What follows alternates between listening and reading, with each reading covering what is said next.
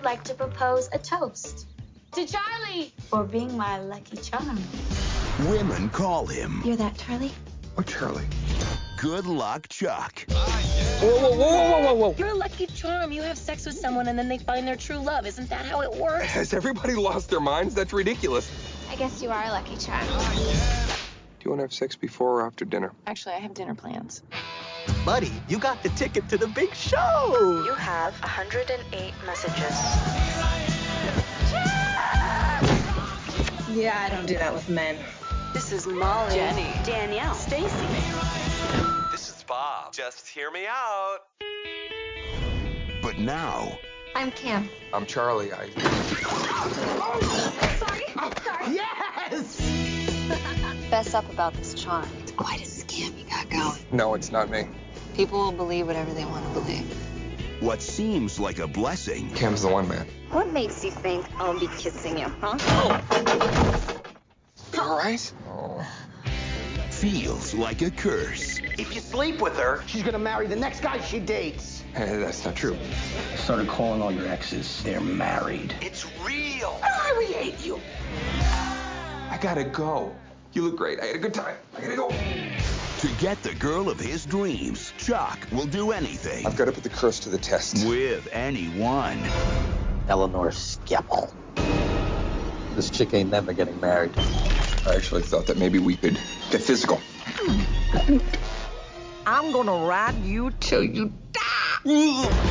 This summer, true love Not now. Wait till I get this. Has never been so hard. Come over. I want to. I just don't think that we should. Does your phone receive pictures? Dane Cook, Jessica Alba. Good luck, Chuck. What's sex without love? Sex!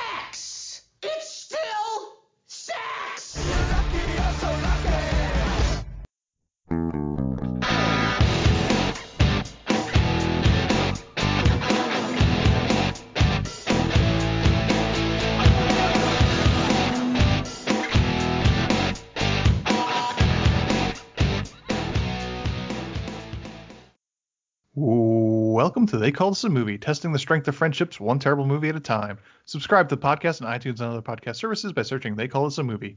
We are part of the Main Damie Network, and to find more from us, check out the website, themaindamie.com, or on Twitter, Facebook, and Instagram at The Main Damie. We are also a now proud member of Geek Vibes Nation. You can find them at gvnation.com. Welcome back to They Call This a Movie. This is Anthony Delvecchio. With me, as always, is Dan Aquino and Mark Meyer. Say hello, gentlemen. Hey, how's it going? Before we get started, I got a hot stock tip for you. GameStop. Buy it now. when it goes to the moon between now and Thursday, you, guys will know. That that still has my favorite. The, the best meme to come out of that was the the Daddy Musk. I don't know why, man, but just the just those two words put together are just so disturbing and hilarious. yeah, we don't need to get into the whole Elon Musk cult, but this week before we get into this week's movie, gentlemen, what are you watching? I actually had a question. I, I, watched a ton of movies and I don't remember any of them. Um, I had a question for you guys because of who the the main character in our movie that we watched this week was abysmal. If you had to do a Mount Rushmore of just bad actors, who do you put up there? I, I know I'm kind of springing it on you guys. Okay. But if if you had to, if maybe we could all come together to create our own Mount Rushmore of the, horrible actors. Right. Not ones that we enjoy watching, but exactly. Just, yeah. Yeah. yeah terrible not, actor. Not like Malibu, who okay. yes, he's a bad ac- actor, but we enjoy seeing him. And is this spurred on by Dane Cook or Jessica Alba? Dane Cook. Dane Cook. Okay. Because Alba has shown glimpses of being a good actor. Mm-hmm. Depending on what shirt she's wearing. No, no, no. don't, don't, go putting words in my mouth. All right. Uh, this is she has done some decent work here and there, but it's okay. again few and far between. But still, she's better than Dane Cook. Sure, I will give you that. Yeah, Mark, you got any? You got uh, any? Uh... So obviously Gerard Butler. No, oh, you bastard. No, um, I think. Oh, I I wonder if it. See, the whole throwing it in there to have to actually be bad.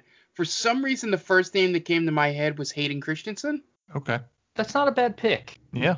Yeah, yeah, because there's a whole bunch that ran in my head when it was like people we enjoy. hmm You know, I was like, how do I whittle this down? But thinking about who I don't enjoy, and maybe it's just the last taste in my mouth of Hayden Christensen was the uh, movie. Yep, I'm gonna leave that in there. And I saw those eyes move. was uh um uh, the movie with Nick Cage. Outcast. Outcast. Yeah. You know, so I haven't seen him. Um, I remember him being the worst part of Jumper. Um, Oh, yeah, that movie. yeah.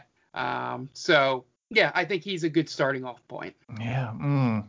I don't know. There's obvious ones like Carrot Top, but he was in one movie. Um, Chairman of the board. Carrot Top Chairman on Board. It's on Amazon Prime, guys. Yeah. Don't be, don't worry. I'm well aware of Chairman. I just remember the Carrot Top Norm Chairman. Macdonald, Conan O'Brien thing. um, what about you, Dan? What I'm trying to think right now. Are you gonna say? Uh, Are you gonna say Dan Cook? No, no, no. I actually have a pretty good one. I, and you guys will know. Uh, Jai Courtney. Oh yes, you hate Jai Courtney. Jai Courtney. Uh, Jai Courtney is the. Ooh, who? I don't think he's Abe Lincoln. I wouldn't give him Abe Lincoln status. Oh, is he Jefferson? Yeah, I think I got to put him there because he's not badass enough to be uh, Teddy. Okay. Or Jefferson was just kind of. He was there. He was cool. I forgot. I forgot we were doing uh, Mount Rushmores, and I was like, where is he going with this? Uh, comparison? He's not. Yeah, that, that's that's the Mount Rushmore. that, that's what I'm connecting it to. I'm- Yeah, I'm he, he would be my pick. Yeah, I'm trying to think of some bad actresses. Yeah, Ooh, absolutely. yeah, We let's not be definitely sexist. Put them, definitely Yeah. put them up there. Ah, I mean, that did multiple movies. You Yeah. know, not like a, a model that did one movie. You know. Yeah. I'm gonna like. I've never been a big fan of Bill Pullman. Really Yeah. interesting. Yeah. Okay. Like between the Bills, Paxton far superior. Yeah, that's true. That's Oh, you know who I'm gonna pick? I'm gonna pick Stephen Baldwin. that's a good one. Yeah.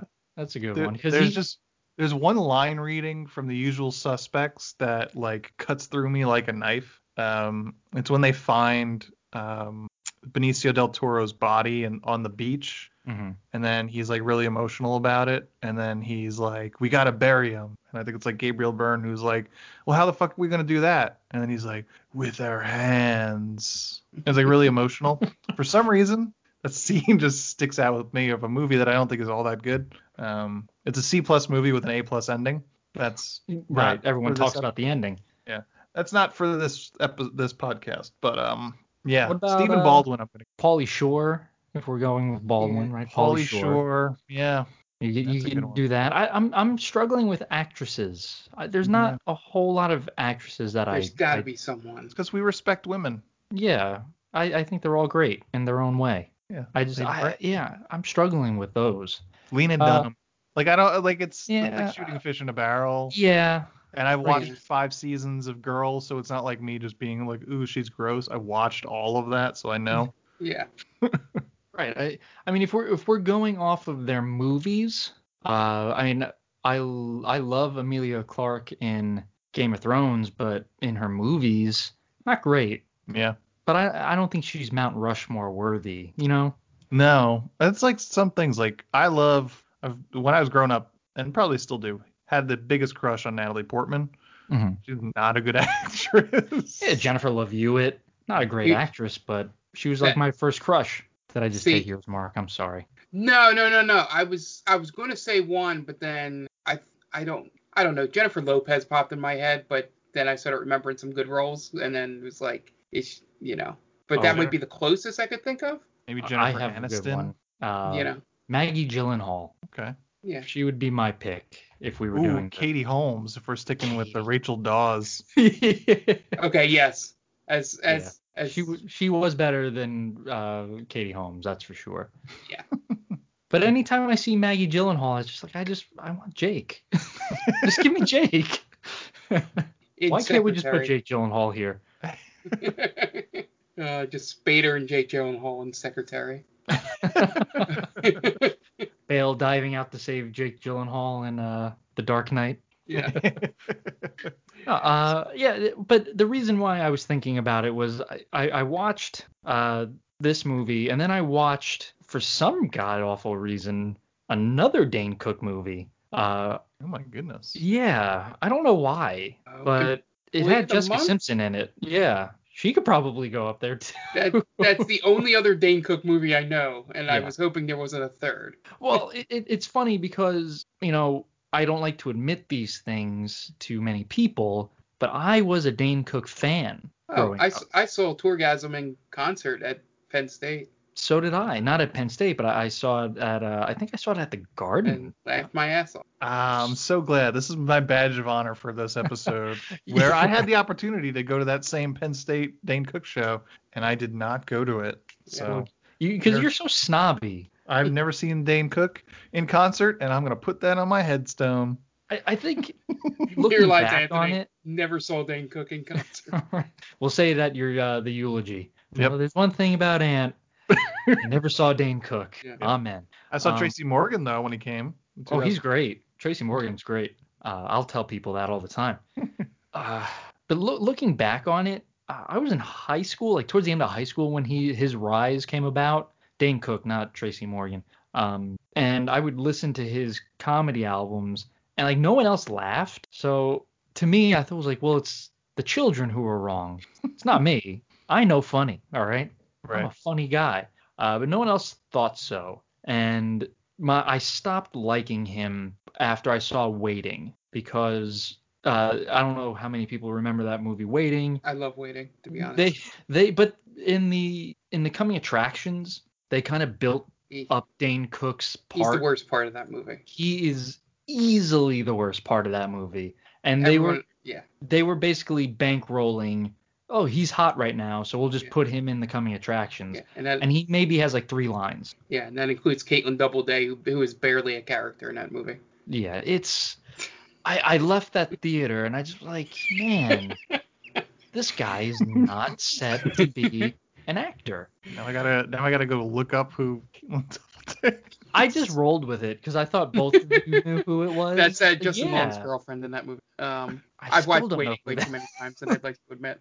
Um, but yeah, the um, Ooh Yeah. man, he's got so many people I can't stand. Whew. Yeah. Ba- uh, basically just him and Ryan Reynolds. Yeah. and Justin Oh, Long too. Throw him in there for good The measure. cast of Waiting. Yeah. Yeah, I mean, that shows you how bad Dane goes in that movie. could be easily the worst part of that cast. yeah, it, it was just disappointing, and at, at that point, I just realized, you know what, he's he's no longer my cup of tea. Yeah, I don't think I've ever seen I- Waiting. I mean, I don't know when I grew out. Maybe it was after Vicious Circle for Dane Cook. Like getting excited. Oh, his new comedy special, and I saw it, and I was like, yeah, this isn't. I like not laughing at it, you know, Yeah, and just going, uh, maybe I've grown past this. I think that might have been the time. Um, because at, in at Tourgasm time, I was in. Had my sister bought me the DVD of the uh, the HBO thing um, Oh, the for special, yeah. Christmas, um, and all that stuff, and went to the thing. But yeah, but looking back, I'm like, you were you were an idiot. Look, Well- man, I think I mean maybe it's just because that's when we came of age, but 2000 the 2000s Yeah. are an awful time for pop culture. Yeah, Mm. it's a black back- hole. It is. I mean, besides the emo music, um, but like the rise of Paris Hilton Yeah. and TMZ and all that stuff. It's an she was in multiple movies. We can throw her into Mount Rushmore. it's an Yeah. all it's a decade of awful people becoming popular. Yeah. Right. We were at a very strange, you know, obviously you we were kind of thrown through a loop as a nation. Mm-hmm. Post post 9/11, man. You can Yeah. blame it all on 9/11. Yeah, we we were just latching on to anybody at that point and it really showed. You We know, latched like on- Tom we latched- Green. What we did is we latched on to narcissists that didn't care about 9/11, right? Is that like guess? 9/11 did not slow them down, and that's who we gravitated towards. We like we wanted to be those people. We wanted Sure. people that didn't give a fuck. Be I'm just hot, you know, which was Yeah. debatable to be honest with you. Looking back, it's like eh, you know, we were teenagers, pretty much like everybody was hot. Anyone who was a celebrity was Right. deemed hot, really. and it was just like this. They got super skinny, and then we everyone was wearing low-rise jeans and chunky highlights and fake tans. Mhm. Awful, awful. Yeah. When they're Just- when we get, go ahead. Uh, I was gonna just say just an LFO video come to life. Yeah. But like we're going to look down 15, 20 years from now when they start making movies that take place in the 2000s, it's gonna be ugly looking. Yeah. No Did you- one's gonna be happy. Did you hear that thing that um if they if the Wonder Years started today, the the it would take place in 2001 because Look, it's because Don't yeah. do this to us. I just saw it today. I had to share it, make everyone feel. I could talk about how we are older than Stacy's mom. That's true. Yeah. yeah, exactly. Gross. Well, it, I, I feel bad because you know we're, we're we're here shitting on Dane Cook or preparing to do so, um, and life has kind of done that already to him. But But wasn't he like fucking a 17 year old not too long ago? Probably. I I think it was like borderline, right? She was like 18 maybe. and they- yeah, like barely. yeah. you know, Like uh, something but- that is exactly a joke in the movie Waiting. right. But it but it you know he he his brother stole from him. His he got accused of stealing jokes. Uh, the the underage possibility. And you know like you I I was thinking about it like man we're you know obviously if Dane Cook hears this I'm sure he won't care but what's one more right right guys what's one more He'll just, he'll just Just give us the soup fly and walk away. Oh, I don't know. Does he? Can he still do that? Is that still his thing? The the super don't- finger? Yeah. It's uh, I have a picture of myself doing that. I'm not proud of it. oh no. yeah. oh yeah. I smell episode art. it's oh, not good. Oh no. Yeah. Well, we're gonna get into this movie, but before we do, we're gonna take a break and listen to some ads so we can pay those bills. So we will be right back.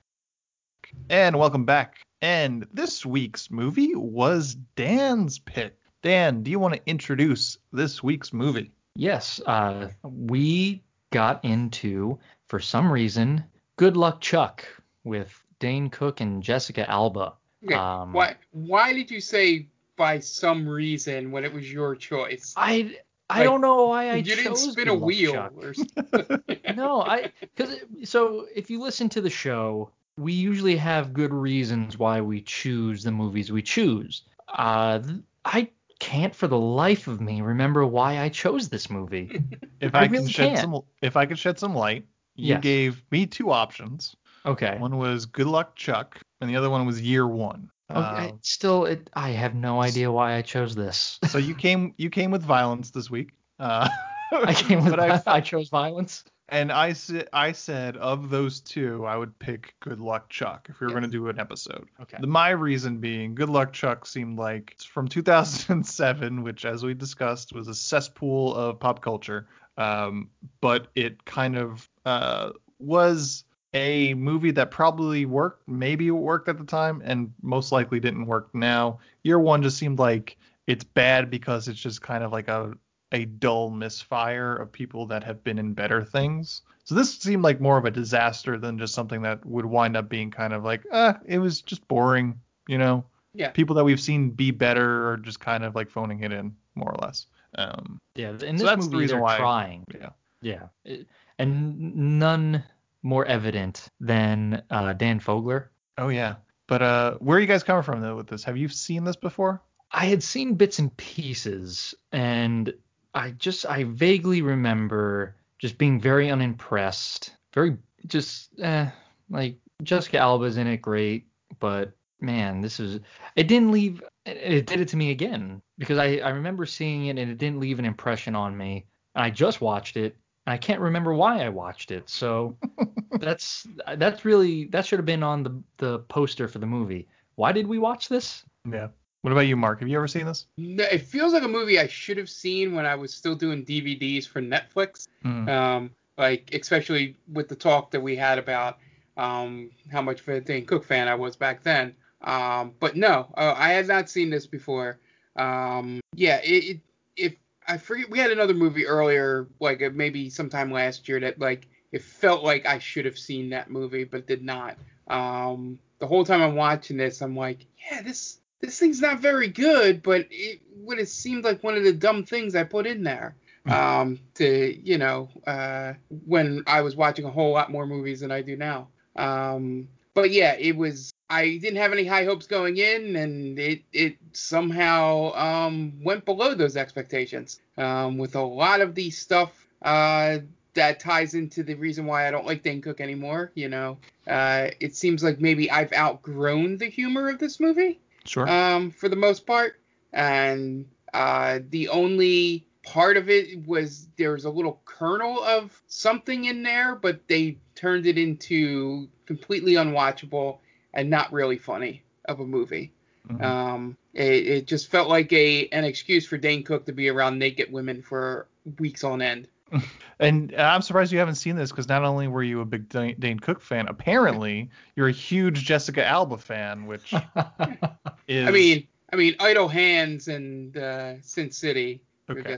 Can we forget about Honey? Um, so so okay. First of all, let's backtrack for the audience. Um, we put up a poll. I put up a poll today, basically, uh, so asking the question that was all the rage in the mid 2000s. Once again, where the cesspool pop culture reigned. Uh, it's 2005, and w- w- pick your Jessica, Jessica Biel or Jessica Alba. Um, Dan picked Jessica Biel, which I thought he would have said Jessica Alba. I don't know why. He just felt like an Alba Alba guy for me.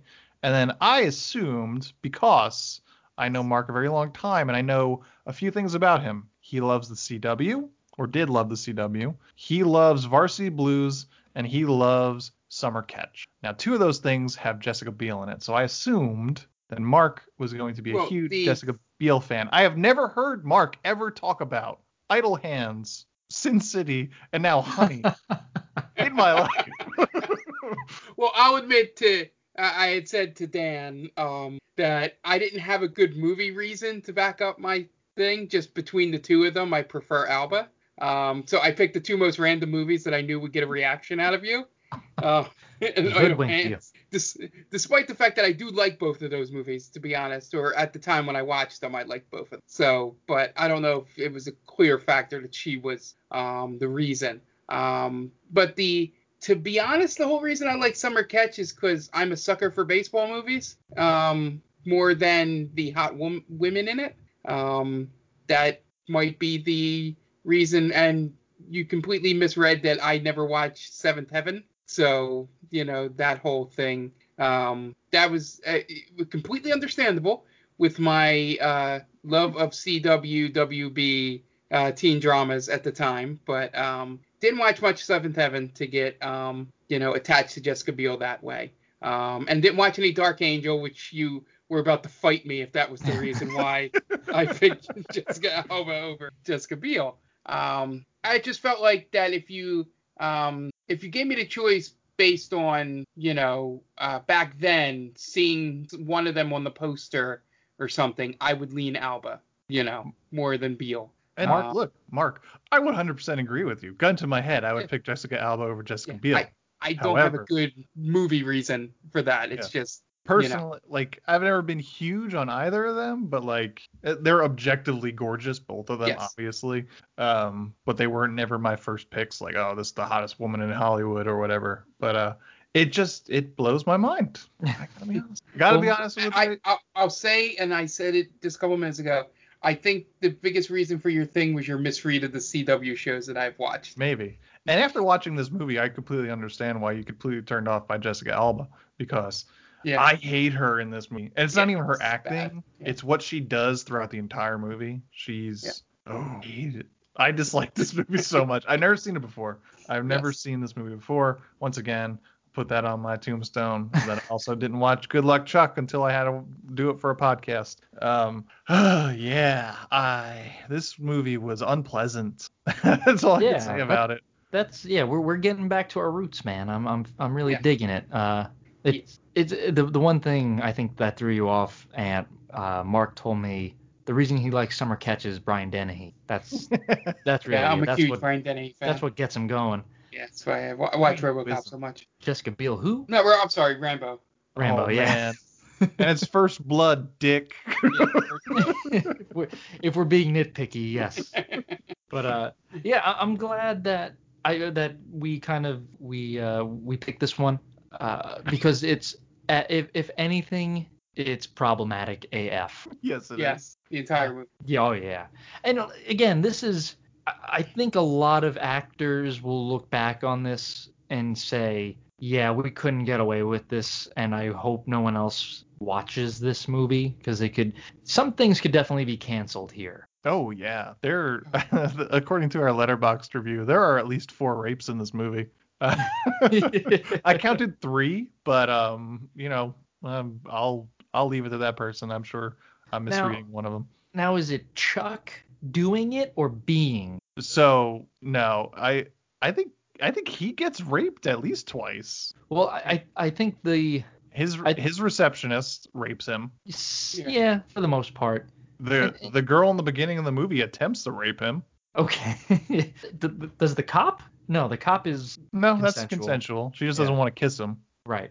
And I know Stu sexually harasses every woman he comes across. Uh, that's an attempted rape too. Yes, A rape of, of false pretenses. Correct. He's he's pretending to be Chuck. Mhm. Yeah, it- it's like it's weird because Dan Fogler, uh, he was in the Fantastic Beast movie, and he's actually pretty good in that movie.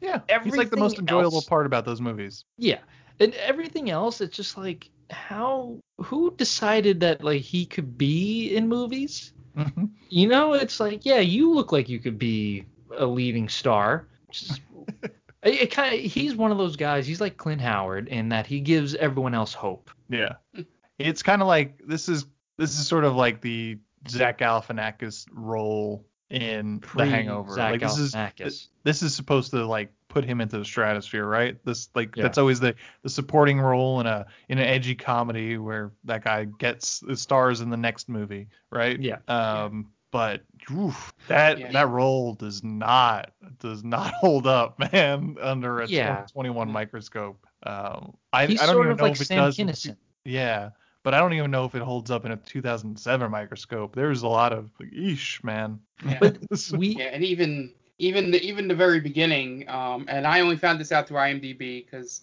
um, I didn't notice it at first. But uh, the the fat kid in the beginning is would now rather everybody know that he was on the Goldbergs more than uh, this movie. He probably goes, "Oh, good luck, that wasn't me. It's, right. it's completely different. Nope, mistakes nope, were not- made. not not me in that movie. Um, but yeah, everything about this movie, um, it was like you said. I'm like, I felt uncomfortable watching most of it. I think the most slightly non-uncomfortable scenes, um, were whenever the brother character would be there. Are you Just talking be- about not Jimmy Fallon? Yeah. Yes. Yes, just because it was like something that wasn't about sex Sure. when he was on screen. You know, it was about weed, but um, you know, I'm like, okay, good. This isn't all right. There, there might be a funny joke here. There never was, but there's at least a little bit of hope. But yeah, every time anything that um, you know, Stu did in this movie was just like, how how did that get past anybody that reads these things? Mhm. Like in terms of scripts or the network or not network, um, the studio, Studio. or any like, I'm like, was it just that they didn't care or they were trying to do was Apatow stuff out at this point? Uh, I Probably. think so. I think Yeah. I Super think we looked this up like knocked up. yeah. Yeah, w- Knocked Up, were I they trying to be that and just didn't know why his stuff worked back then? You know what? It was the same year. Well, the the problem is the writers of this movie, uh, Josh Stolberg, Steve Glenn, they they chose like certain they chose certain things that they thought would be good character traits, but it doesn't flesh out the character at all. So Jessica Alba's brother is a stoner, but he has nothing beyond Yeah. being a stoner. Uh, Jessica Alba is clumsy. There's nothing beyond her being clumsy. Uh, again, Stu, uh, Dan Fo- uh, Fogler, he's a pervert, and that's that's it. You know, like there, there's nothing beyond those traits. There's no good character building. Mhm. Yeah, I I think one of the big things about this is like so I guess we were I guess we were a little spoiled with uh, but I'm sure that you know there are things of American Pie that Mhm. were you know now questionable like recording someone that doesn't know they're being recorded. Um but like you know that was our coming of age movie, right? For Yeah. came out 1999. And I guess this is it uh, sort of around you know i'm sure this is like probably some group of teens that was like this is the first time i ever saw boobs in a movie this is this movie's awesome Right. but i've i've never seen a sex comedy that just makes the act of sex seem so miserable Yeah. seems Right. so uninviting yeah, Yeah. because it's it's it's always a chore. in this Yeah. movie. It, it's really as if he's kind of a slave to it. It's clinical too. Yeah. Yeah. it's incredible how they like packed it with boobs, which is second second movie in a row where we just like up uh, past 11 when it comes to the boob rating. Um, yeah. But yeah, this was less less sexy than Savage Beach to say the least. yeah, yeah, and yeah, as I mentioned, as I mentioned earlier, there's there's like the smallest of nuggets of a of probably somebody. It's this feels like a movie that was like a bunch of people in front of a whiteboard or probably a corkboard at this point, um, and we're just throwing out ideas. And the the kernel of the idea of hey, what if a guy, um, every person that he sleeps with, the next person they date get is like they get married to that person hmm you know, and but they didn't know what to do with that, so they just built a sex comedy around it and tried to connect to it, and it never really connected. Like you said, it made everything seem uh, clinical because they tried to make it a comedy. You know, maybe for drama, maybe it works better. Not with Dane Cook, but you know, just using that idea, and it just it just felt like it was just a bunch of um yeah. I'm I'm gonna assume there were no women in the writers' room for this. Um, a bunch Sure. bunch of guys sitting around, just like I said, with the cork board, putting up index cards of you know funny situations or moments or lines, and then trying to mush them into a movie. Um, because it never it never felt like there was no development of any characters, even Dane Cook's character. You know what would make this a way more interesting story is if it's the complete opposite that happens every time that Dane Cook uh, has sex with a woman. Like something bad happens to them. So now it's like he's trying to find true love, but everyone's terrified of him. You It's a horror it's- movie. Yes, this Yeah. movie is so much better as a horror movie. Yeah, and you yeah you could like maybe he becomes jaded more and more it happens. It's just I I think you can kind of pull off a, a better you could even pull off a better love story that way because now you're Jessica Alba is willing to sacrifice whatever. And you can make it cartoony, the things that happen to these people, or you can make it serious if we wanted to go horror. But Final just- Destination. Sure, yeah, like someone because you know, listen, am I going to sit here and tell you that Dane Cook's an ugly guy? No, he's he's a pretty good looking guy. Although HD does him no favors, and Especially that first scene. Oh I yeah, hate that. his blowjob face, and I mean, you know, your com- uh, uh, you know, sometimes your complexion's not great, um, but Listen. the makeup artist did him no favors. no. But again, he's I to me, he's an above average looking guy. I don't sure. think there's Yeah. Uh, I I don't think there's any complaints about that. Yeah. I I don't think someone's saying, oh, you know, Dane Cook, you know, the ugly comedian guy. Right. So yeah, you could even have it as a revenge story, right? Like he was picked on at school or whatever, you know, and then he's just he goes on a rampage banging these girls and they all suffer horrible fates. All right. Yeah, Yeah. yeah, and then and then we get to the point, and the other thing that does not work is, as Ant mentioned a little bit earlier, is that their way of making Jessica Alba not just the you know just a good-looking uh, model type person like the rest of the women in the movie is to make her clumsy. Yeah. Like that was the that was the choice for how do we make her not seem as fake and phony as the rest of the girls in this movie. Um, and it was a poor choice and a poor job of acting by by one Miss Alba.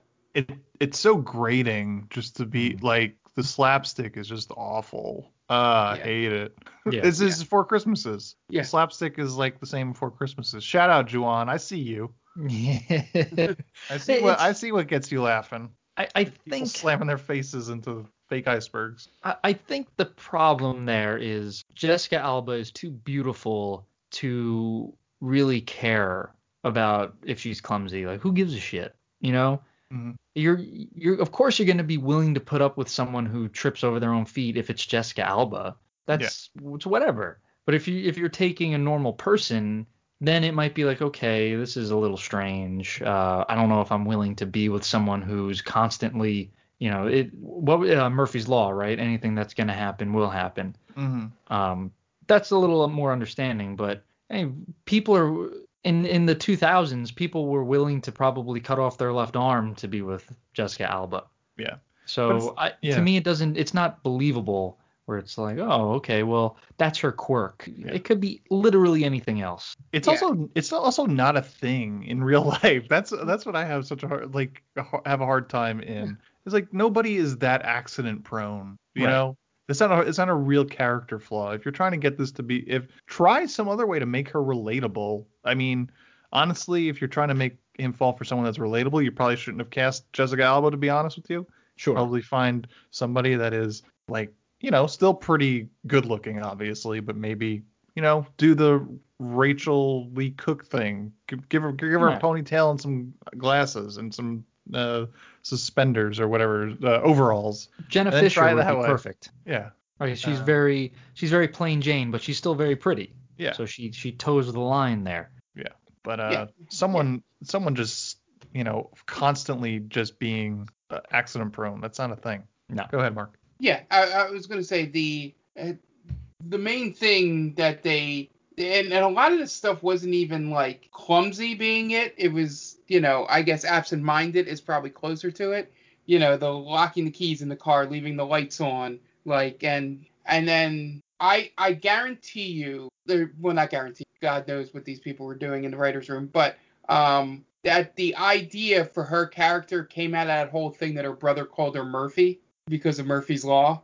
Mm. And then it was like, all right, let's build the character from that. Um, and then built the character and then went to the casting and we're like, all right, who should we put next to Dane Cook? Well, why don't we get Jessica Alba? Well, she doesn't really fit the kind of character we're doing here. Um, and then it just it just it's a complete mess from the jump. Um, with all this, it was i in a movie where they do every kind of um, phobic that you can think of. Mhm. Um, that um, I'm surprised they didn't go a step here and do something that would have been seen nowadays as something you know problematic Now, um, with her. can I ask you fellas a question? Yes. Mhm. Very important. Uh, say you have this power, right? And a friend of yours, it's it's kind of like the receptionist. Uh, her husband died. She wants to find love. Do you just give out this power willy nilly, or do you tell them, hey, uh, I'm not doing this for you because I am not, uh, you know, I'm not just a piece of meat. Uh, I'd get paid. Come on. So you would get Yeah. paid for it. Oh yeah. Okay. Mark, w- would you say out of the kindness out of your heart? Yeah, I mean, uh, the get paid part is for everybody that um, I think the receptionist would be the exception. You know, I might do that for free just to she's a good person and you know husband died and all that Yeah, um, sure. sort of thing. There's, But there's some pro bono work, you know. yeah, So, yeah, but 99% of it is going to be I it's it, it would be a completely different movie. He So would be would having become male escorts. advertisements and TV commercials and going through it. Um, but yeah, I would probably I would assume I would get to the point that he got to, and that it's just like what what am I doing? Uh, either I have to raise my rates or you know like there needs there needs to be something like chasing that high um sort of thing because at some point like he said it just becomes like like nothing he just lays there you know sort of thing yeah So- just just unfulfilling so yeah, you guys would become male escorts essentially. No, we're paying for our matchmaking service. That's Okay. That's what the tax forms will say. right. So I would help nobody. I would hoard it like it was King Solomon's mine.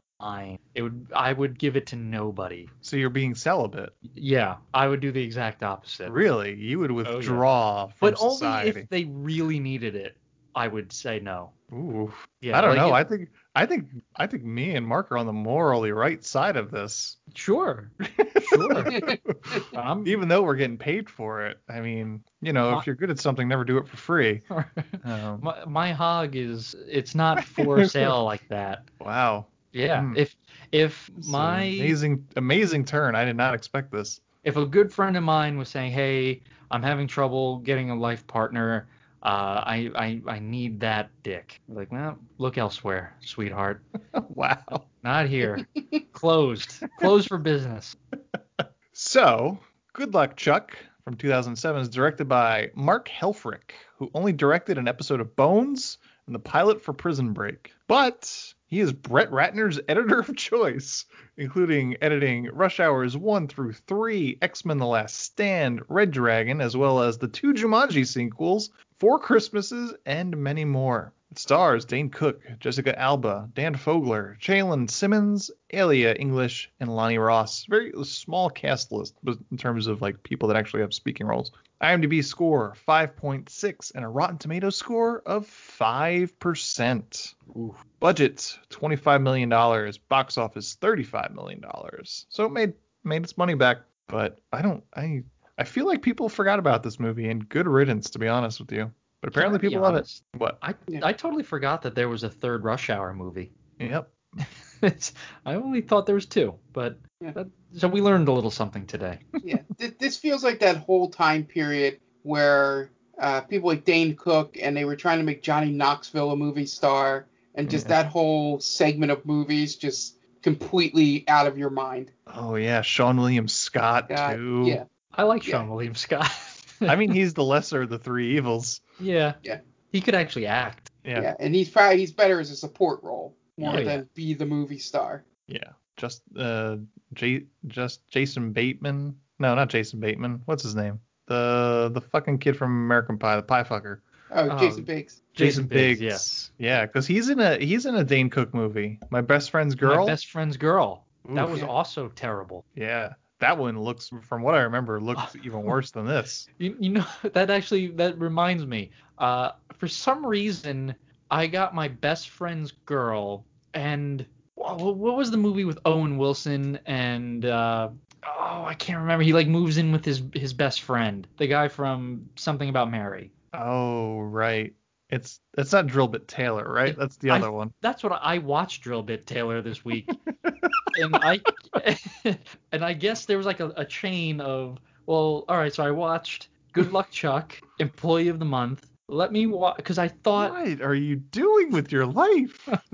you should go back to watching The League of Extraordinary Gentlemen. I'll, I'll give you a pass. if this is what you watch when you're not watching that movie, go watch it. I yeah, I I don't know what Dupree. You mean Dupree. So that's what I thought Drillbit Taylor was. which I thought was uh, my best friend's girl. Oh man, the 2000 man, we're just proving that the 2000s are awful. Yeah. Yeah. The aughts should get shot into space. If you could we, shoot a decade into space, it should be the yeah. 2000s. I was just saying we should all come together as a, a civilization and just say, listen, from 2001 to 2009, nothing oh, happened. You know, yeah. you know, before, but Mark, before you say anything, yeah. you know who directed You, Me, and Dupree? Uh, Zack Snyder. uh, other side, the Russo brothers. Get out of here. Kid you not. Oh my goodness. Wow. What is going on? We got to start somewhere. oh, yeah, so good, good Luck Chuck reminded me of the, which is why I brought up Johnny Knoxville, of the movie The Ringer. And, oh God. You know. Man, God, why are oh, we're this, just, we're just befouling this, this, podcast. This is what this movie has done to us. We have have to relive this shit. Yeah, I blame it on. This was also the time period when Netflix movie delivery service was a thing, and you would just put on a bunch of movies that you kind of knew people on, you know, and that's why a lot of these movies, um, you know, were, were probably seen at the oh. time, and then everybody just forgot about them because they never really came to streaming services yeah. or weren't very like promoted that they were on streaming services. All right, we could spend all day talking about this yeah. fucking decade, but we are going to take uh, before we go take a quick break. Dan, do you want to plug something? Sure. Uh, I would like to talk about our friend Tia and her podcast, The Top 10 with Tia, which I had the honor of being a guest on this past weekend. Uh, we covered the top 10 worst endings of a movie, and it was a lot of fun. Tia and Brittany are so much fun to talk to, and they're very knowledgeable. A lot of they're very funny. So please go listen to their podcast, Top 10 with Tia.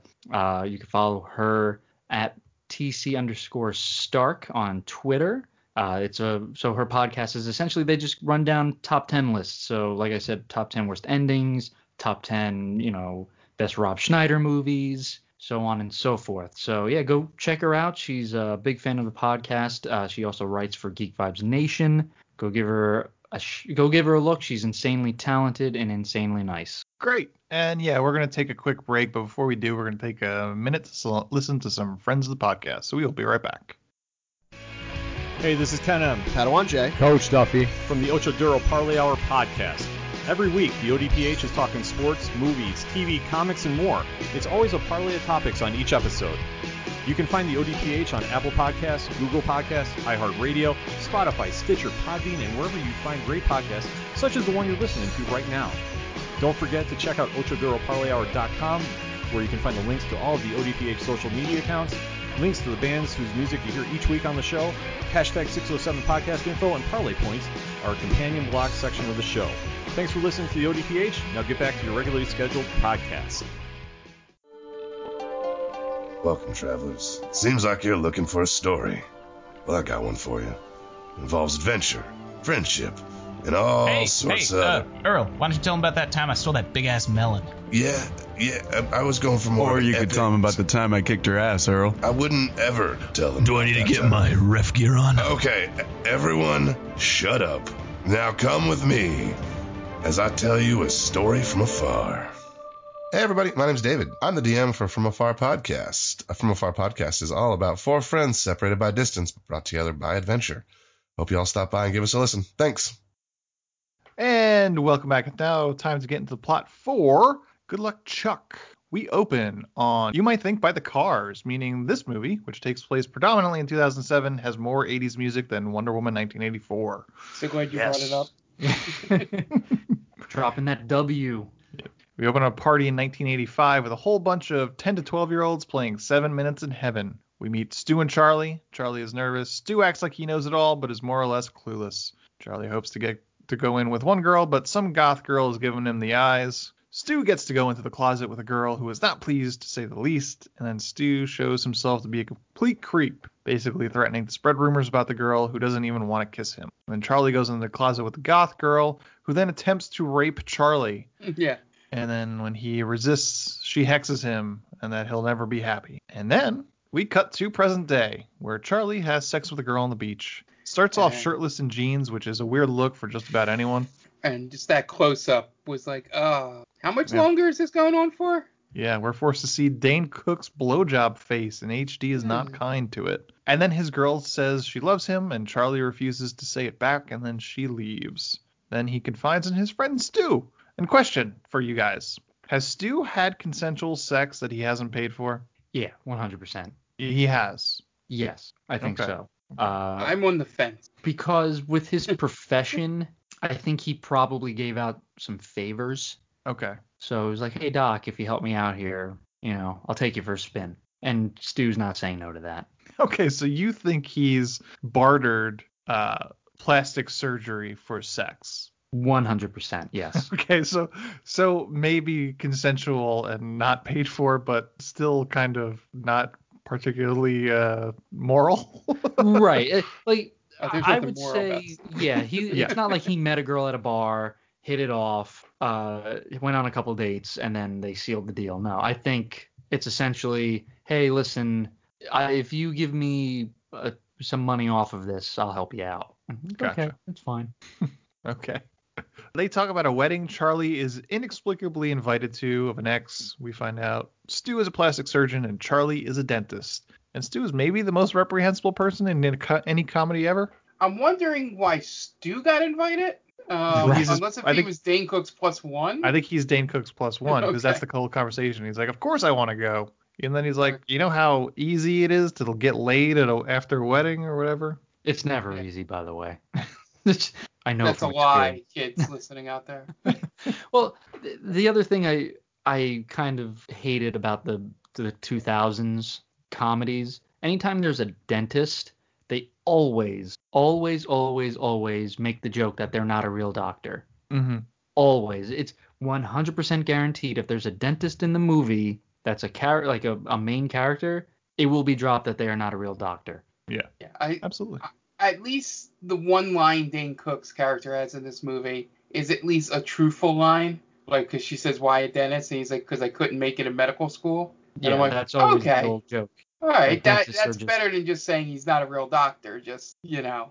But yeah, I get your point. It's always, you know, uh, dentists aren't real doctors. Yeah. I'd take a dentist salary any day of the week. I was just gonna Yep. say, uh, if you want to, if you want to disrespect me that way, and I'm making dentist pay, I'm all for it. hey, don't call me a doctor. I don't give a shit. I'm making, uh, you know, six figures. I know I know he jokes later in the movie, but I I have serious doubts that uh, Stu has a medical license. Oh yeah. That would be a great sh- twist. He should lose it. Yeah. Many times he should be losing it. It- There's no way. I mean, it's, especially in this day and age, there's no way he doesn't get outed for uh, sexual harassment. Yeah. He literally allows Dane Cook to walk into a like an exam, a breast exam. Yeah. Right. yeah, there, there's got to be some type of a Hippocratic oath, right? or just common decency, really. yeah. Not be an awful human being. Which which flew. Once again, in 2007, you could get away with being a complete shit person. It's it's just the way it was. Who I mean, now, The Apprentice aired then. Yeah. who who is the gentleman who directed the Joker? Todd Phillips. Todd Phillips. It- This was like Todd Phillips' favorite time period. Yeah. Yep. He's like, oh, you could joke about whatever. Now you can't joke about anything anymore. Like, no, it's what you joked about in the 2000s was just not good. It's not funny. And Yeah. now you actually have to work to be funny. Yep. That's why he's making prestige pictures like Joker. right. And then in 20 seconds, we get two stereotypes. We get a sassy black woman who plays the that is the receptionist, and then we transition to the wedding where there's an Asian guy singing karaoke, and he's the only Asian guy there, and he's the only person we see sing karaoke. And the bride gives a toast and thanks Charlie for being a lucky charm, and then all the girls at the wedding gossip about Charlie, who's confused, and he sees Jessica Alba be klutzy, because it's the lazy way to explain why she's single. I was expecting the bomb to drop, which I was giving this movie way too much credit, which is one of my character flaws. That uh, it was going to be something like her last uh, relationship, the person died of like a disease, like cancer or something. You know, and that's why she was. You think they were going to drop the cancer bomb and good luck, Chuck? No, not exactly heavy. cancer, but I thought that was going to be the thing. You know, when like later on when when Chuck and Jessica Alba's brother have a conversation, it was going to be like, man, don't you know her last relationship, the person died. I was all expecting that because there, there, everything was a trope in this, and that would have been Well, the trope. That if I'm Chuck, that doesn't make me horny. That's pretty ex-boy- bad. Her ex-boyfriend got torn to pieces by polar bears, and that's why she's obsessed with penguins because they're on the other side of the world. It's- because there are no polar bears. That's why. I also hate the fact that she studies penguins. Oh, there's so much fucking penguin talk in this Yeah. movie. None of it's interesting. Like I like penguins, they're they're cute, but this movie makes it just unbearable. Yeah. Yep. And then they I have know some. the word Genju or Jenku or whatever. I don't even that remember. type it. of penguin. And then they have some male conversation about nonsense until she spills something on him and Stu arrives just in time to point out that it looks like he came in his pants. Then during the bouquet toss, it hits a dove and then falls into the hands of the girl that just broke up with Charlie. The next day at the office, the waiting room is filled with girls from the wedding who are happy to see Chuck. They're ready to get laid at the dentist office because that's where you got to get laid. Such a romantic setting. Yeah. And then Chuck goes to Stu's office, and Stu brings him into the back right into an appointment where a woman is topless. And like I said, how does Stu even have a job still? So Chuck confides in Stu and says everything's been really weird. A lot of pretty women have been going to his office. So they walk and talk about the weirdness in the office. And then they see the girl that caught the bouquet is now trying on a wedding dress the very day after she met somebody. And she says that Charlie is her lucky charm. And then Chuck goes home. His answering machine is full of messages from women that he's never met before asking for dates. By the way, that is the biggest invasion of privacy in this movie. That whoever advertised it a good luck charm put, because I doubt he puts his home telephone number on his business cards or business ads. Unless Like- it's the emergency line. I don't know. Um, true, that's true. But also, it's 2007. Phone books still exist. Ah, that's Okay. true. Those were a thing.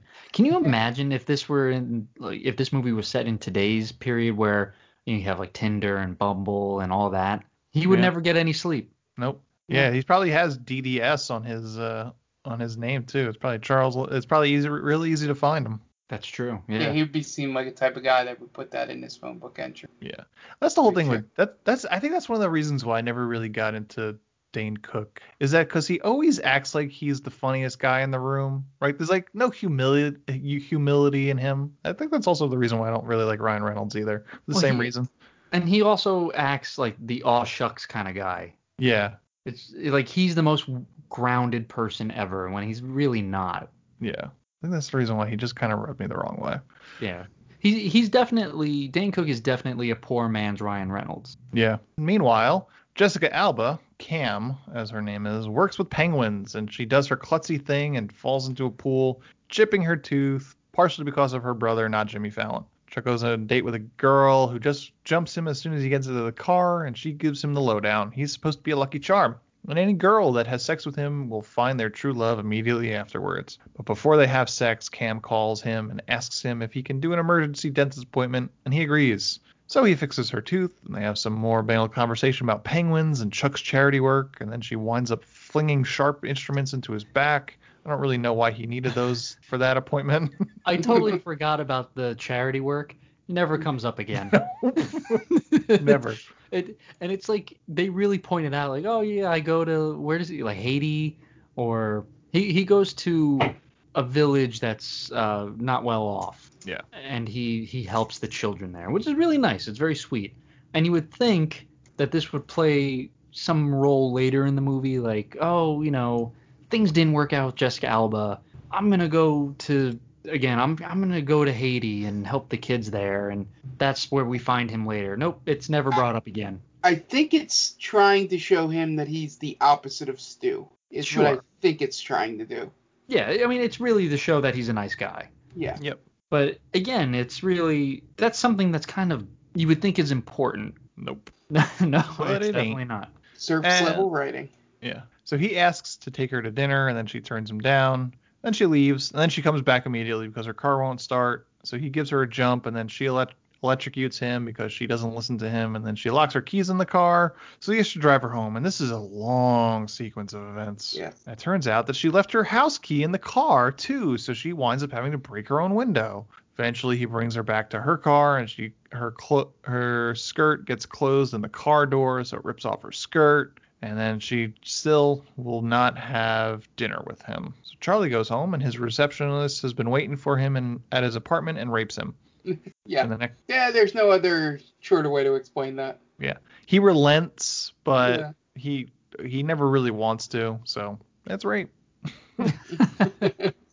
And the next day, Chuck and Stu just kind of hang out at the park as the only two single guys there among a bunch of families, which I just found odd.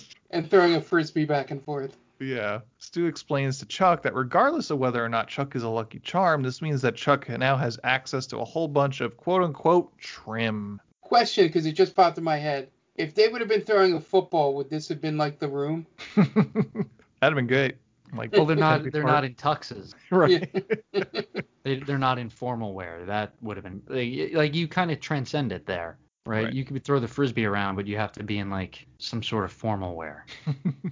Absolutely. And then we get a really long montage of fucking, which is basically the same montage from Wedding Crashers, and it winds up transphobic out of nowhere at the end. Yeah. Yeah, that was a rough scene. yeah. Hey, the the uh, my only thought in this uh, entire sequence was, did they shoot this all in a day or two, or did Dane Cook make them stretch it out over a week? So that, just just kept messing it up. yeah. Uh, I think we need a couple more girls. I don't think we got enough for the montage. Now, now another question: How many? Because there's no real. They don't show the the uh, length of time that's going on here. In a day, how much is Chuck helping out these women? Mm, I'm gonna say anywhere between. I'm gonna say on like a weekend, he's probably doing six to a day. Okay, that's not a lot of time for turnaround, That is a lot though. right? Yeah. Or is he going to their place or are they going to his place? It's not. It, it's not really specified, right? Yeah, let's cap it at four. How about? Yeah. Because there's a lot of time for traveling, cleaning up, the Yeah. refractory period. Yeah. The, uh, And he's 35. Let's be let's be honest. He's 35 in this movie.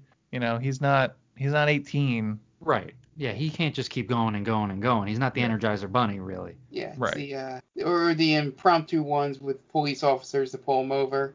Right. Yeah, you have to leave time for the impromptu sex sessions. right. Right. You're at the grocery store, all of a sudden you're getting a handy or something. I don't know. Yeah. It's just it, it for Chuck it's just happening. It's al- it almost feels like a constant. Right. At one Yeah. time, it's just like that that Futurama episode where the soul is willing but the flesh is weak. Right. Yeah. It's like there got to be a point where he's just like, you know what? I really I'm not in the mood to have sex for the rest of the day. Right. He has to work. Yeah. So it, like he's getting again, he's borderline no sleep. Probably. I'm yeah, I'm assuming he's having sex once dur- once a day during the week, mm-hmm. and he's turning it on during the weekend. And this, I feel like it spans months then that this is happening, right? Uh, I would say maybe a month. Maybe a month. Maybe a month. Yeah. Okay. Three or four weeks, I would say. Okay, I think that seems fair because in that montage, they just there's a ridiculous amount of women that they show, mm-hmm. and so if we if we're capping it at one a day, yeah, mm-hmm. you're probably looking at a month or two. Yeah. I mean, he is a he's a dentist, so he's probably you know he's probably working 10, 10 hour days. Yeah. 10, yeah, 12 and, hours. And weekends possibly, right? Yeah. Emergency well, calls. Yeah, sure. He he should have set up a system, or mm-hmm. he should have had system. the dentist system. Yes. Yeah. Uh, he should have had his secretary kind of like you know keep my women in in check here. Like, all right, you have a you have an appointment at this time and this time. That would have been fun to see instead right, of it she, being an all bang she's session. in on it too. She knows exactly. It's not like it's not like he's got to keep it secret from her. It was like Right. you know what the deal is, lady. Yeah, so it's essentially like, all right, I'll help you here, but at the same time, you have to help me. Yeah. I think Being that's like fair. his personal assistant. Right. Just- I imagine like these women just coming to his house and the the receptionist is there too. Like I saw you earlier. So Stu and Chuck hang out, and Chuck tells him that all the sex has become unfulfilling. And meanwhile, Stu tells him that he fucked a grapefruit. So I'm, I'm not laughing at the scene. I'm laughing at the way you delivered it. You had to find a way to one up a pie. yeah. That's a good point, Mark. That's right. We'll show those guys. So Chuck sees some penguins on TV, so he decides to go talk to Cam. And we get a long scene of him trying to convince her to go out with him, and eventually she relents. And they go out on a date, and there's more fucking talking about penguins. Afterwards, Chuck tells Stu that he's basically giving up this charm deal in order to date Cam, and Stu shows off his Pamela Anderson implants he bought at auction, because Stu is reprehensible. Yeah. Yeah, it's, he's so over the top with it, man. It's I wish they gave it like scenes to breathe with Yeah. how terrible he is. Yeah. Because you could always like, all right, he's terrible, but you only see him every so often. That's fine. But he's in a large portion of this movie. Yeah. This movie, this movie is essentially Shallow Hal, and he's essentially the Jason Alexander character. Yes. And That's the a good problem point. with both of these movies, those guys both get what are essentially happy happy endings at the movie at the end.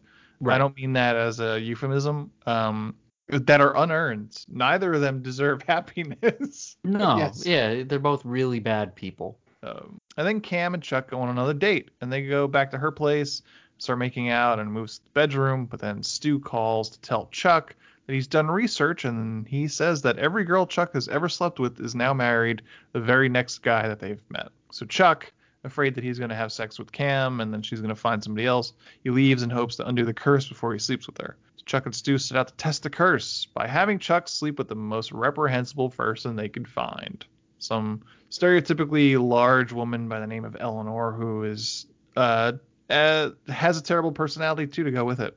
And God, the the less I say about the sequence of events, the better. Yes. Yeah, but that, again, that was uh, 2000s comedy right there. Yep. And then Cam is at work, said that Chuck hasn't called, and she's sad about it. And then he calls, saying he's been sick. So then we get another montage of Chuck and Cam falling in love, all while social distancing because Chuck is still pretending he's sick. And Stu buys another grapefruit to fuck, which brought my question to this: was what was the to- the sex toy situation in 2007? Were flashlights not invented yet?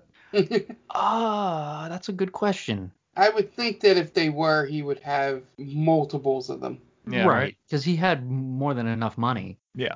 Oh yeah, Stu is loaded. If he's a Yeah. plastic surgeon Yeah. in Oh, L.A. yeah. of all places, Yeah. uh, He's probably I- a millionaire, right? yeah, he's making seven figure a year. Okay. Yeah. So, and they- they at least had the blow up dolls. Right. We But probably not like the real dolls. No, yeah, we, we don't have the futuristic ones now.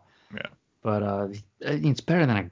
Oh, I don't. I, I'm not sure. I don't want to give myself away here. Right. A grapefruit wasn't your fruit of choice. Is what you're saying. You'll ha- No you'll have to read you'll of have to read you'll have to read Dan's Vice article about what's better to stick your dick in, a grapefruit or a fleshlight. It's my TED talk. Honeydews and cantaloupes, a man's journey. Underrated. Honeydew's the money melon, man. Everyone knows that. Splurge and buy two. Haha, we caught you, Dan. I gave myself away. It was only a matter of time, really. I've always tiptoed around it. The, mo- the montage ends and Chuck Chuck six Stu on the reprehensible chick that he fucked in order to see if the charm works. And then Chuck and Cam talk on the phone while they're both in tubs, which is it's weird to me when people are in tubs. Did Stu and Chuck scene? Um, they did the stupid thing of pulling the friend card, Mm-hmm. Oh yeah. I which made me roll my that. eyes really hard. Yeah, they mime actually pulling the card out. Hard out. Yeah. Ugh. Uh, I just think it's really weird that people are in tubs. I don't think that's a thing. Yeah. and then she initiates phone sex and sends him a naked picture, which was probably like 200 pixels at best. Yeah, on that flip phone. that Oh, but had. those things were gold when you got them. I'll tell you, those things were. That was like the pinnacle. That was so phones? futuristic. Yeah, uh, it's. I was a fan. I s- yeah. Wasted those minutes and all that. Just like, if only, if only I could go back and tell and tell my dad what was happening, you know, because I would always get in trouble if you if you received pictures or text messages. You know, they didn't have the plans that we do now. Yeah. that, that was a lot. You got in a lot of trouble for receiving and sending text messages. I I just have a vivid memory of being at a party at Penn State and I still had my Nokia brick phone thing in like 03 and 04 and a guy next to us just yelling about being able to see naked chicks on his phone. Whatever phone he had. I think he might have had like the Razor Sidekick or something, the first one to have photos. And he's just like, dude, look, look, I got titties on my phone. and I'm Oh, like, that- oh, who would want photos on their phone? That's probably a really small screen.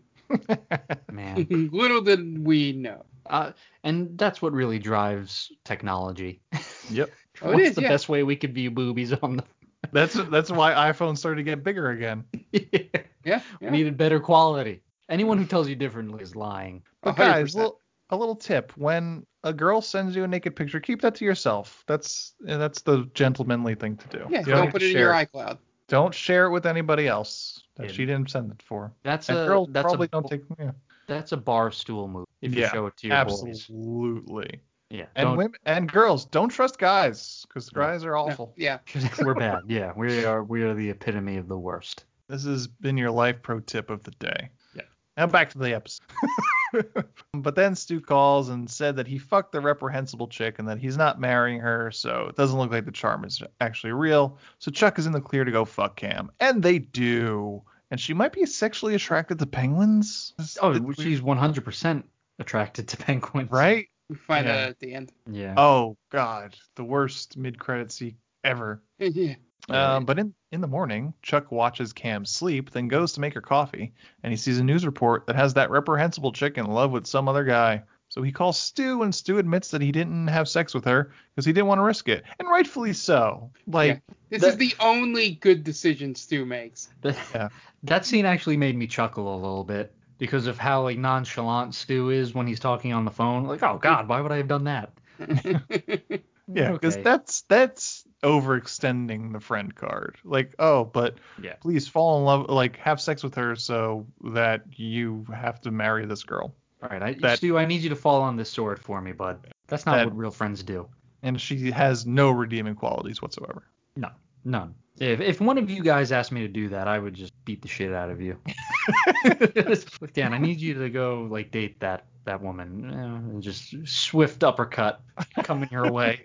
And then Chuck goes out the deep end, becoming the clingiest person of all time. Keeps calling her, buys her an unhealthy amount of flowers and balloons and a barbershop quartet. Eventually, he jumps out of a big present dressed as a penguin, and she tells him to leave. After work, he surprises her in her car, and she asks him to leave immediately.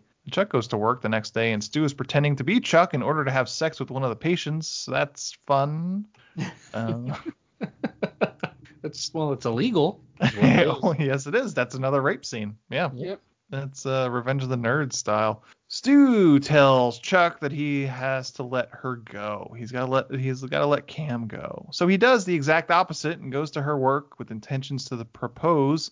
Winds up attacking a penguin expert by the name of what he thinks is George. And he tries to go talk to Cam and falls into the penguin pool and gets bit in the dick. So while he's getting arrested, he finds out the big date with George he saw on her calendar, which isn't something I mentioned because it's who cares, was a hair appointment that she had, and wasn't the guy at the at the uh, penguin exhibit. So, all right. So we know the whole point is that when Chuck sleeps with a woman, the next person they date is going to marry them, right? Why can't That- he just date her, I don't know. right? Like, like, all right, he sleeps with her and he goes immediately, hey, listen, I really like you. I think we should, you know, be a thing. Yep.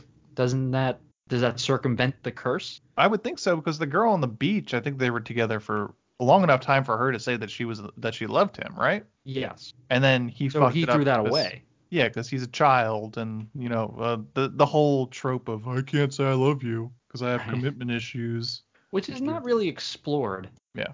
outside of that first woman. Right. Nope. So no one grows here. That's always good. yeah. That's the important message. It was all just one big waste of time. Right. It's an ending. Um, So, in a depressive state, Chuck realizes that he has to find the girl that put a hex on him to reverse it. And then he walks in on Stu fucking a grapefruit. Once again with the grapefruit. And Yeah, then- and, Good. and his only response is, "Can a man masturbate in his own home?" Mhm. Which is a valid question. It's fair. It is fair. Yeah, he just walks in. He is not. He's not given permission to enter the the domicile. Right. He's not given the uh he's not given the heads up text, "Hey, I'm outside." Yeah. I mean, we're not here to kink shame Stu. They just le- lean on it a lot. The grapefruit. We see him buying a grapefruit. We see him like decoring a grapefruit. It's like we uh-huh. get it. He fucks grapefruits. Yes, he's a fan. Yeah. And then Cam starts feeling bad about how it went with Chuck and sort of gets victim blamed by her brother because she didn't want to be around a super possessive person that may have worn her skin. Um, Chuck finds Anisha, the goth girl's house. She's now a normal looking mom with a husband. She makes him realize that there was no hex in reality. He decides that he has to set Cam free. So Chuck goes home and sets up a date between Cam and the handsome penguin expert Howard that she said that she was going to meet at a conference, and they seem to hit it off. Chuck is sad and spends all day playing Xbox. Stu comes over and tells him that he's engaged and it was one of the girls that Chuck had sex with that was self-conscious about her chest. It turns out she has three breasts, meaning she's perfect for Stu, the one character that does not deserve a happy ending. Absolutely. They also tell Chuck that Cam is going to Antarctica with a penguin expert. So we have a mad dash to the airport scene. He pays for two class first class tickets for, for like twenty thousand dollars, and he deals with nonsense at security. And then he gets on the plane, but it's not the right one, so he has to go to the other one. And he has a long speech about getting back together. Turns out Howard, the penguin expert, has a wife the whole time. And he gives her a pebble because penguins, again with these fucking penguins. And then they kiss on the plane. And it turns out the goth chick was actually a real witch that put a hex on him this whole time. And she decides to de-hex his um, voodoo doll that she had of him. And then we flash forward to one year later, and they're still together in, in Antarctica, where they make out in front of penguins and their tongues stick together. And then that's the end. And then we get the worst mid-credit scene ever, where the three boob chick and Stu watch a video of Chuck pretending he's going down on a stuffed animal penguin. And then credits. Is I hated is this, this- movie. Is it is this one of the uh, first movies that um uh showed the act of eating ass in a movie? Analingus. Yeah. Uh, at least on a plush toy, yeah. yeah. The whole Groundbreaking. point of that mid credits thing should have been to just show the three boobs. Yeah, I'm Because surprised they, they- didn't show that. They did. They Oh, did, did in, They did. in the mid credit scene. Yeah. Oh, okay. They saved that for the mid-credit scene. Yeah. Marvel. that should have been the whole point of that. The whole the whole video thing, in my opinion, in the would have made it better section of that thing would have just been if it was like some kind of wholesome video, like not not anything sexual at all. Yeah. That would have been even worse for Stu. Right, because then it turns them off. Yeah. Yeah. Were you in the mood? No, not really. yeah, that would have been because they're both terrible people. Oh Yep. man, they're just talking about penguins in this video. Right. Yeah. but uh, yeah, as Ann said, this movie is god awful. Um, it it has no redeeming qualities at all, and that that's a lot coming from me. For those of you that have listened to this podcast before, There's- yeah, it's it's you know. uninteresting. It it says nothing.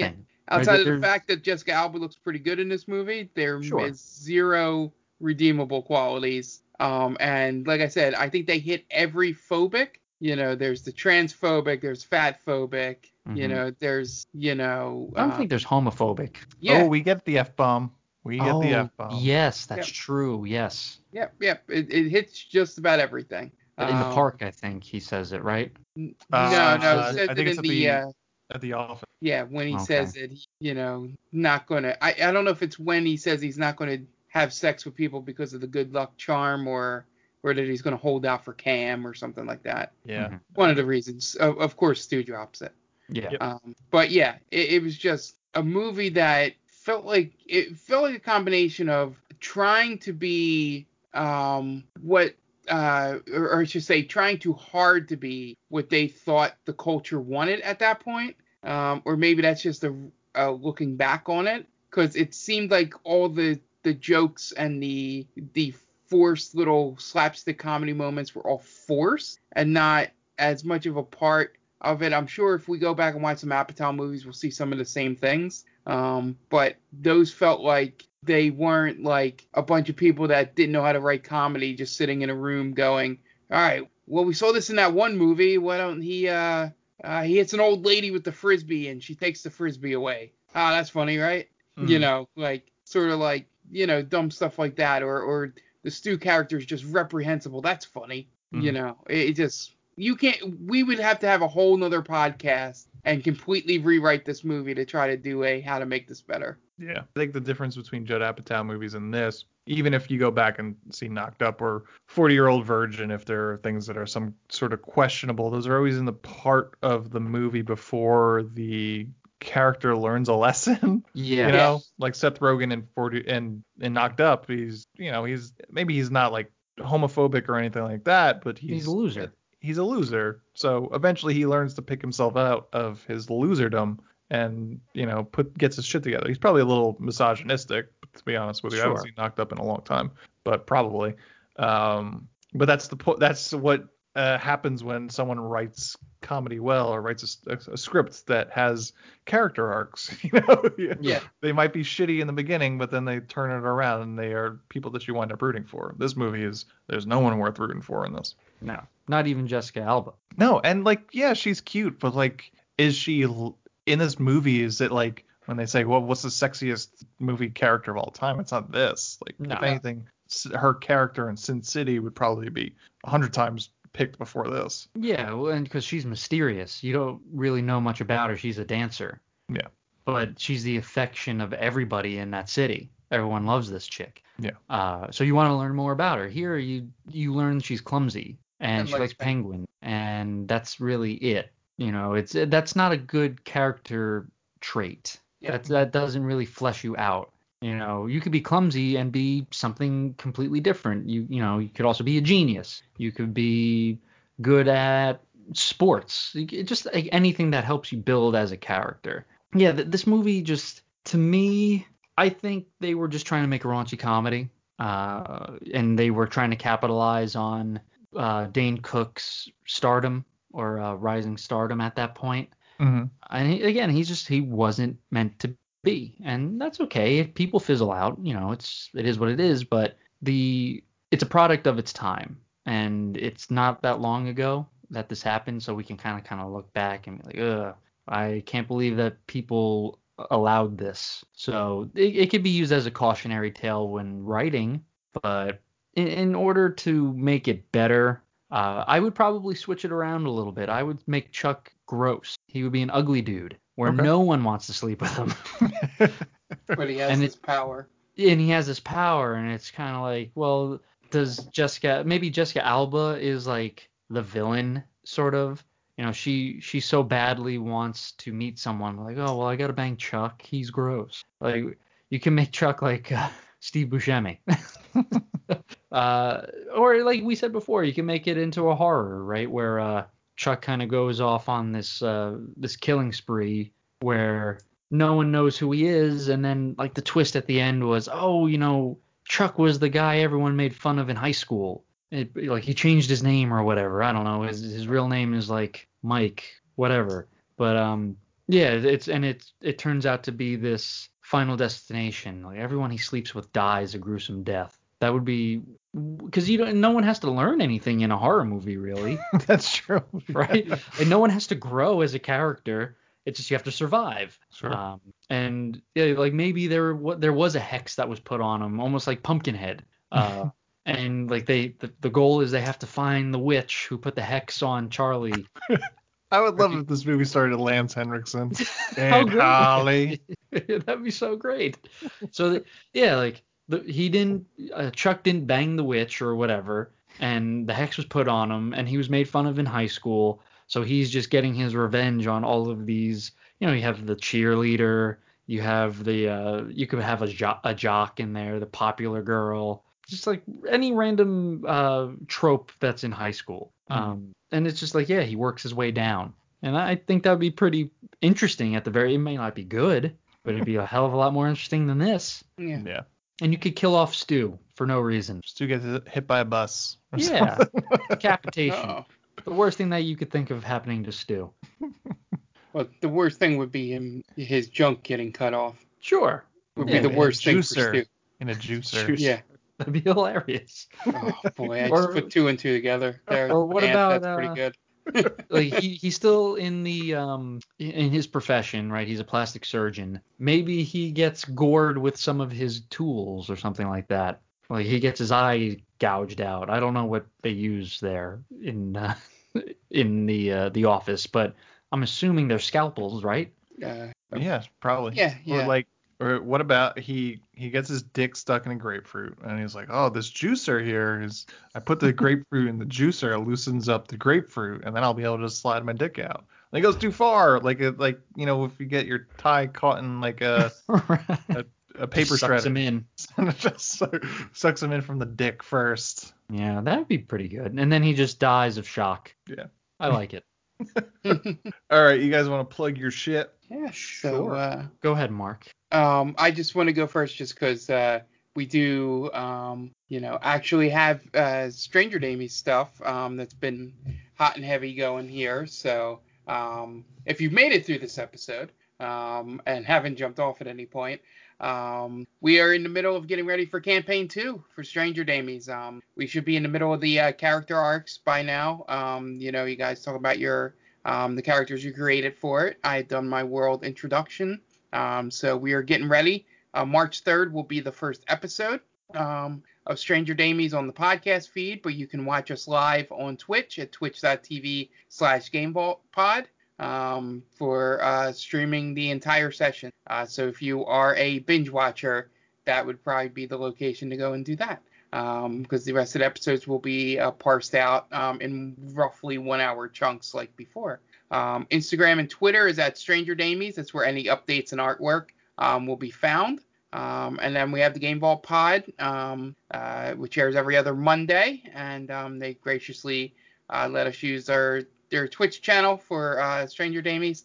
So be sure to uh, follow us there, um, so you can watch us stream on Mondays, Wednesdays, Thursdays, and then at least two days over the weekend. And yeah, yeah, just uh, as always, uh, keep an eye on our Twitter accounts for um, both of those for any scheduling updates or um, you know any any new information dropping. Dan, did you go? Uh, uh, yeah, for me, just real simple at Diaquino122 on Twitter, uh, at Stranger Damies. We just hit 1,500 followers. We did Nice. it. We made it. We're uh, we're in the the pros now, right? Where's our check mark? Uh, but yeah, uh, at Stranger Damies on Twitter and Instagram. Come say hi. Uh, we talk about more than just D and D there, so uh, we're welcome to talk about whatever you guys like. Okay. And this is They Call This a Movie. You can find us everywhere you get your podcast just by searching They Call This a Movie. But you could find us especially on Spreaker. Uh, we're the maindamie.com. That is our main website where we post this as well as the Game Vault podcast, as well as Stranger Damies and a whole bunch of other stuff. It's the maindamie.com and on all socials just by searching the main Damie. We're also a proud member of Geek Vibes Nation. You can find them at gvnation.com and wherever you get your podcasts and on all socials just by searching for Geek Vibes Nation. Tons of great shows on there besides us, Top 10 with Tia, Seen a Nerd, uh, and a whole bunch of other great shows. There's a Knicks show. I think there's a hockey show now. A Bunch of great shows. If you're into geek stuff and some sports stuff too, there's probably a show for you. They are covering. Sorry to interrupt. They are covering uh, WandaVision, and. I'm assuming that will probably continue into Falcon and Winter Soldier. Okay. So uh, they do that live. That's every Saturday. Gotcha. On the YouTube channel. Just but just look for Geek Vibes Nation. You can find them on YouTube as well. And that's gonna wrap it up. This has been Good Luck Chuck. The director of Good Luck Chuck was Mark Helfrich. So for Dan Aquino and Mark Myers, this is Anthony Delvecchio telling Mark Helfrich, well, you certainly made a movie, didn't you?